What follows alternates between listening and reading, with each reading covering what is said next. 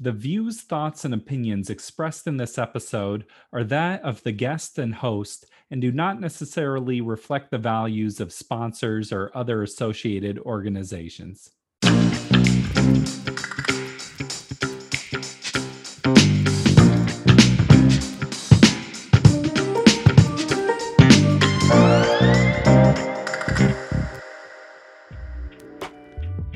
To the Parental Compass presented by Family Education and Support Services. I'm your host, Bobby Williams. If you like the show, please subscribe to the show. Hit that subscribe button and you'll get notified each week when the next episode drops. Children, especially young children, have all these impulses going on. They they want to scream, they want to run, they want to cry.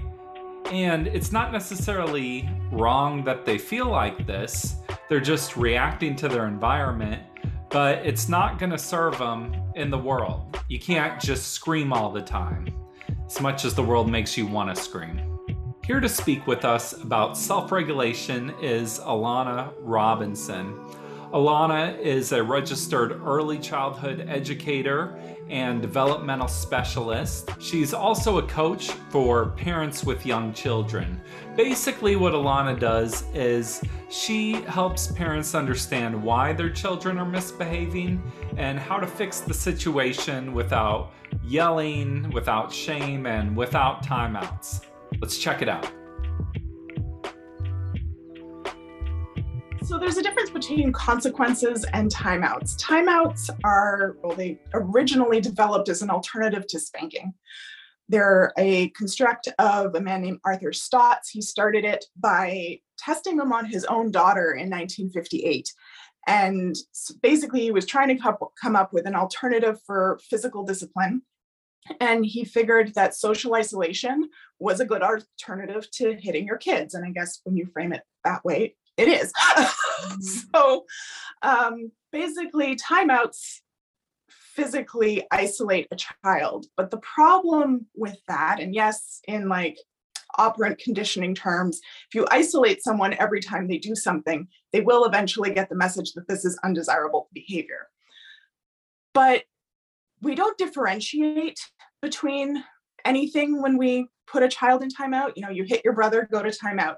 You throw something, go timeout you scream in the grocery store, you're sitting in a timeout.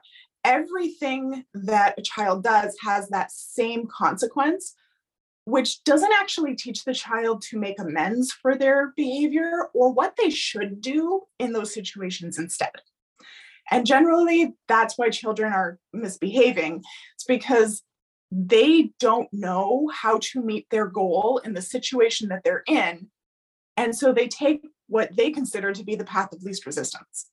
Mm-hmm. And so usually is that children just don't know how to regulate their bodies they don't know how to get the attention they're looking for they don't know how to meet the demand that they have put on them in the context that they're in without doing the thing that they're doing the misbehavior so, so when we take kids and we put them in timeout we're shaming them for not knowing what to do basically so what's the alternative to that then? Like if you hit your brother, do you like clean your brother's room or how do you how do you make a connection from the misbehavior to the consequence? Yeah, so I teach something that I call the logical consequence process, which basically is ensuring that the punishment fits the crime, right? The thing that you did is directly tied to how you're going to make amends for that. You're going to fix the problem and or back it up and replay through that situation so that you know what to do next time. So in the instance of like you hit your brother, cleaning up his room, that's a nice way to show that you feel sorry, but it doesn't actually fix the problem, does it? It's kind of like a backhanded way of being like, sorry, like if Will Smith went up to Chris Rock and was like, hey, I'll wash your car because I slapped you on the Oscars stage, Chris Rock would be like, cool, bro, that doesn't fix things, right? Uh, yeah. So we want to teach our kids what to do in that situation to actually make amends. So, or what to do next time. So it often depends on why the child hit the other one. Was the other kid in their face? Were they the actual instigator and the child was defending themselves? If so, how can you tell your brother to back up without hitting him? And then role play that, practice it. Because if we never give children instruction on what to do, other than when they're in a very volatile situation, when we're very high on stress, when we feel attacked, our reason actually becomes inaccessible to us. The part of our brain that deals with reason, language, knowledge, our executive functioning skills, all of that good stuff that makes us like civilized human beings, our brain stops sending blood to that part of our brain because all of that stuff is nice, but it's not actually keeping us alive. What is keeping us alive is our safety instincts, our memories, and our emotions. So when we feel attacked, we stop thinking rationally. We stop having those, you know, ooh, how could I solve this problem thoughts? And we go on instinct. Hmm. There's no reason to it. So by practicing it with them when they're not in a volatile situation, that muscle memory almost on what to do instead. How do I handle this situation in the future? Practice it. And then, like in the situation of two kids having a conflict, how can you make him feel better? How can you solve the problem that you just created? Would he like an ice pack? Would he like you to leave him alone for a while? Does he want you to listen to how he's feeling and accept his emotions? And usually it's not a big thing. And that's why parents kind of default to the timeouts and the punishments because we feel like we have to prove to our kids that what they did was wrong. We want to show them that what they did was wrong, is what so many parents, especially dads, will say. They need to know it was wrong. They already know it's wrong. They just didn't know what else to do. Well, it sounds like what you're talking about too is kind of the difference between being proactive and being reactive. So, like talking through something of like, how are you going to do this next time? That's like a proactive step. Exactly. It's a pro, we're solving the problem before it reoccurs instead of just waiting for the problem to happen again and dealing with it in that moment. And the problem with being reactive is, as I said, we lose access to that rational, reasonable, knowledge filled part of our brain when we're high on emotion, when we feel attacked. So we're trying to teach children in that moment that they feel attacked. If the part of their brain that learns isn't actually online, if it's not receiving the resources, then that information is never going to get processed. And that's why parents will be like, well, I tell them what to do, but it's like it goes in one ear and out the other. Well, if we're not teaching them when they're physically capable of learning, of course it keeps happening. They're kind of reverting back to like animal brain. Yeah, right. They're just, they're doing what they need to do to reach their goal. And their goal is generally keep myself safe. I think about how we're all just kind of like, even though we're humans, we're animals. And that seems so clear with little kids because they're so like into their impulses or running around or screaming or crying or whatever. And it's not always like they're even trying to misbehave. It's like just some kind of like animal thing they need to get out. Like they just need to scream in that moment or something it's sensory needs. There's our bodies, the way that our body regulates, which is the ability to stay calm and to think rationally and have all of those pieces of our brain firing at the same time. When we're calm, when we're in that state of homeostasis, everything just clicks and everything is easy. And parents will say to me, like, you know, sometimes I can ask them to go put their shoes on and they just get up and they go and they put their shoes on and they're ready to go. They're happy. There's no problems. Everything's just clicking. And then other times they say, Can you go put your shoes on? And they're like, No, it's too hard. I can't. I need you to do it for me. And the difference between those two things to parents is nil because it's the same request. But the difference between those two scenarios is regulation. Mm-hmm. If our nervous system is hyper aroused or hypo aroused, then that's taking up a lot of energy. And when you put a demand on top of that, children know that they can't meet the demand. So they won't. They're going to try and force us as the adults in their lives that they're attached to to compensate for them. And so when we're talking about like animalistic things and they need to scream, sensory input is how our nervous system regulates, it's how it gets calm.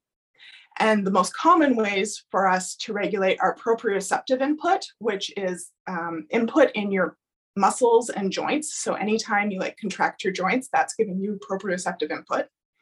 Vestibular input, which is stuff like spinning and running and jumping, where your body is moving through space and that activates your inner ear. So we've got proprioceptive, vestibular, and auditory.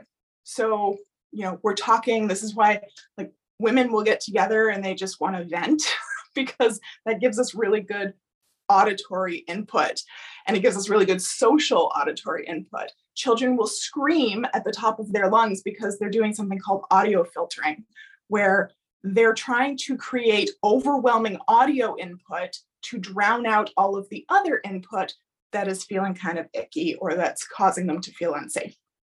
So when we look at things through a sensory lens, a lot of the time our children are seeking sensory input in not super appropriate ways, but that doesn't mean that we need to just get rid of the sensory input. In fact, that usually escalates the situation.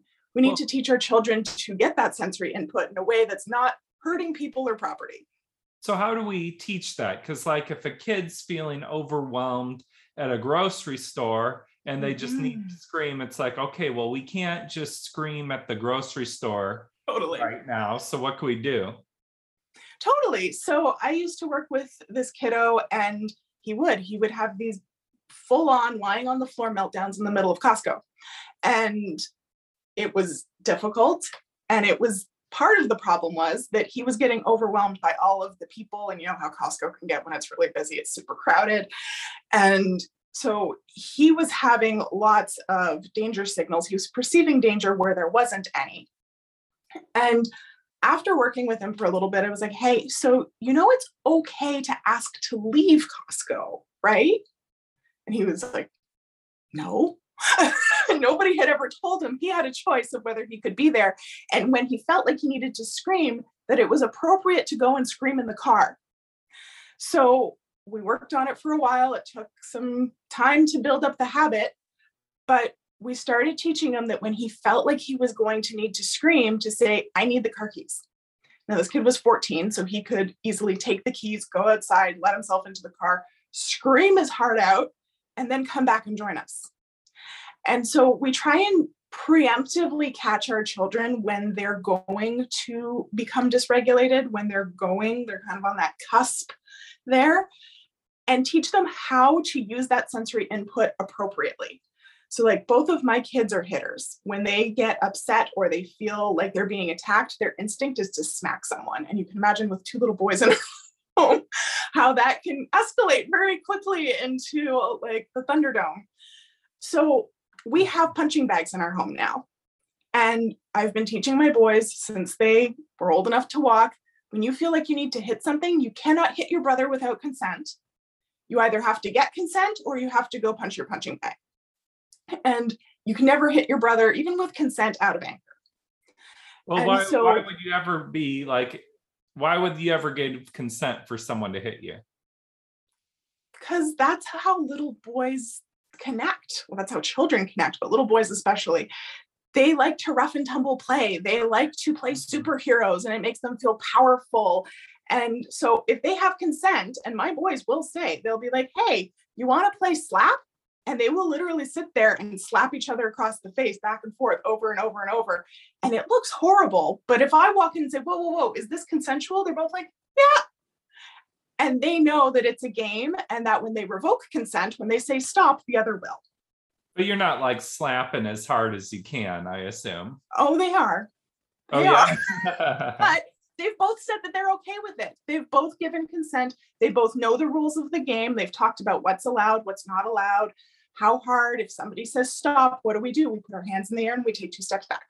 And so they have those norms and they both have been held to them consistently. So they're confident in the fact that the other children will stop if they say stop. And so if they want to slap each other across the face because they find it funny go for it kiddos. But if someone says stop you need to stop. Hmm. i think with adults it's tough with children sometimes because they can always just pick up on our emotions. Yes. And it's like, you know, even if you're trying to present as calm, they can just read it. They know you're not calm. So I guess my question is um, do children have telepathy? No, they have what's called limbic resonance. So, our limbic system, which is this little center core of our brain that holds our amygdala and our hippocampus. Our amygdala is our security system. Our hippocampus is like our memory bank, it's what holds all of our long term memories, and then a whole bunch of other parts. But the main function of it is to process our emotions, our memories, and our security system. And it gives off brain waves, just like there's light waves and sound waves. We give off limbic resonance. Resonance is a music term where if you're in a room full of instruments and for instance you play a G note, all the instruments in the room will also vibrate at that G note at a low level. Not loud enough for you to hear, but if you had to like a note monitor and you put it on it, you would see it's vibrating at a G. Cool. So it's the same concept where when we're giving off emotions, when our limbic resonance is in high gear, the other limbic systems around us are going to vibrate at a low level at that same emotional frequency. Now, for our children, especially our biological children, our resonance is the first resonance they knew. So they're most attuned to ours. So they don't have telepathy in that they can't hear our thoughts. If our neocortex gave off resonance, then we'd be able to have telepathy because we'd have thinking going on, which isn't what happens in the limbic system. The limbic system just feels, it doesn't think. So they can sense our emotions. And this is the same reason that we can like train dogs to alert to seizures or to other medical things because our limbic system will often detect that change in state in our body first and start giving off the "Mm, something's not right signal to the rest of our body.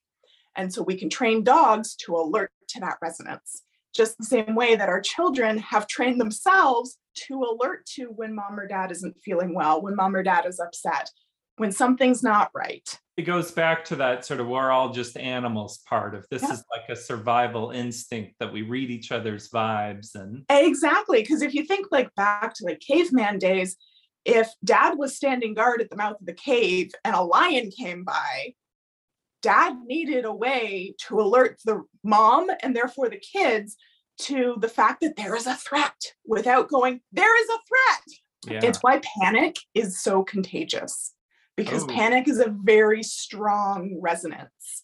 And so, if one person panics, the chance that everyone around them is going to start panicking is very, very high because we attune to that panicked, something is desperately wrong.